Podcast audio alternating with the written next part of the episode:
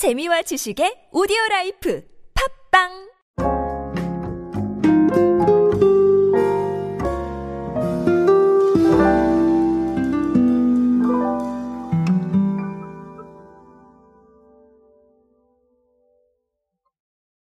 여러분 만보기가 뭔지 알고 계시죠? 어, 만보기가 네, 여러 가지 사실 예능 아이템으로 쓰이기도 했고 아, 실제로 걷기 운동 하시면서 만보기 사용하시는 분들이 꽤 계시는 걸로 저도 알고 있는데 아, 토스의 만보기 서비스가 있습니다. 그 토스는 금융 플랫폼이죠.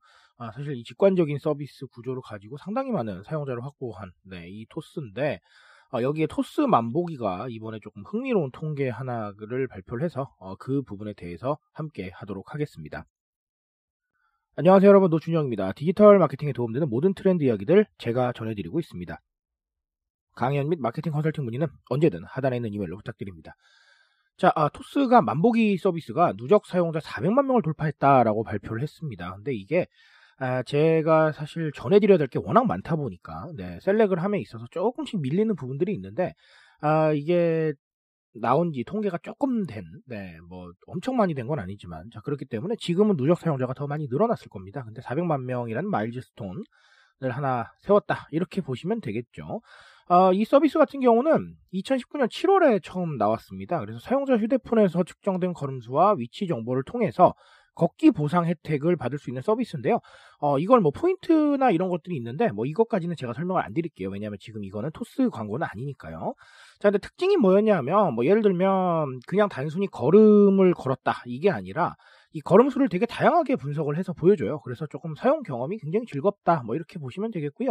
기존과는 좀 다른 경험이었다. 우리가 만보기는 단순히 숫자였지만 자 그런 게 아니었다라고 보시면 되겠습니다. 아, 뭐랄까요. 뭐, 여러 가지 사실 이야기가 나왔습니다. 뭐, 운동 재테크다, 뭐, 짠테크다, 뭐, 이런 것들이 얘기가 나오면서 꾸준히 이용자가 성장을 했고, 어, 지난 9월 개편을 통해서 또 새롭게 선보인 방문 미션 기능까지 있어서 만보기의 성장을 끊임없이 견인을 했다라는 게 내부 분석입니다. 어, 글쎄요. 뭐, 여러 가지 이야기를 사실 드릴 수 있을 것 같습니다. 사실 이걸로 엄청난 돈을 벌겠다. 자, 엄청난 리워드를 받겠다. 이렇게 생각하셔서 사용하시는 분들은 거의 없었을 겁니다. 그런데 자, 재밌는 게 많았어요.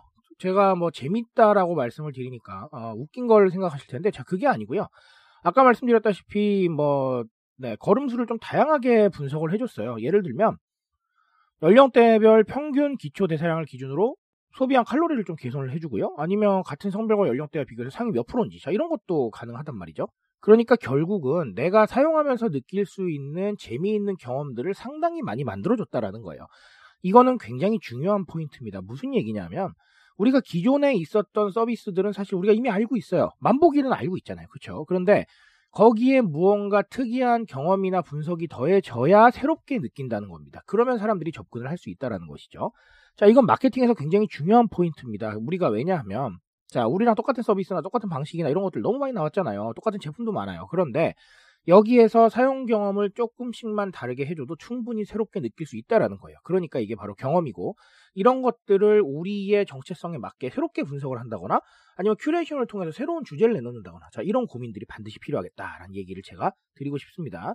자 그리고 제가 사실은 최근에 제 책인 이것이 메타버스 마케팅이다 해서 doing의 존재를 조금 많이 강조를 했어요. 뭐 doing이라고 하니까 되게 어렵게 느껴지는데 전혀 아니고요. do 뭔가 하는 겁니다. 내가 할 수 있는 과제들을 계속해서 대중들한테 제공하셔야 돼요. 그래야 이 대중들이 그걸 수행하면서 나의 서비스와 나의 마케팅 메시지를 지겹지 않다고 느끼고요. 그리고 계속해서 반복적으로 노출될 수 있는 가능성이 커집니다. 왜냐하면 자, 할 게 없으면 심심해요. 재미없잖아요. 그렇죠? 메타버스로 얘기해 볼까요? 메타버스를 들어갔는데 아무것도 할 게 없어요. 그냥 구현만 잘 해 놨습니다. 그러면 두 번 오지는 않는다는 겁니다. 그런데 뭔가 두잉 할 게 있어요. 그러면 해보고 오래 머물고요.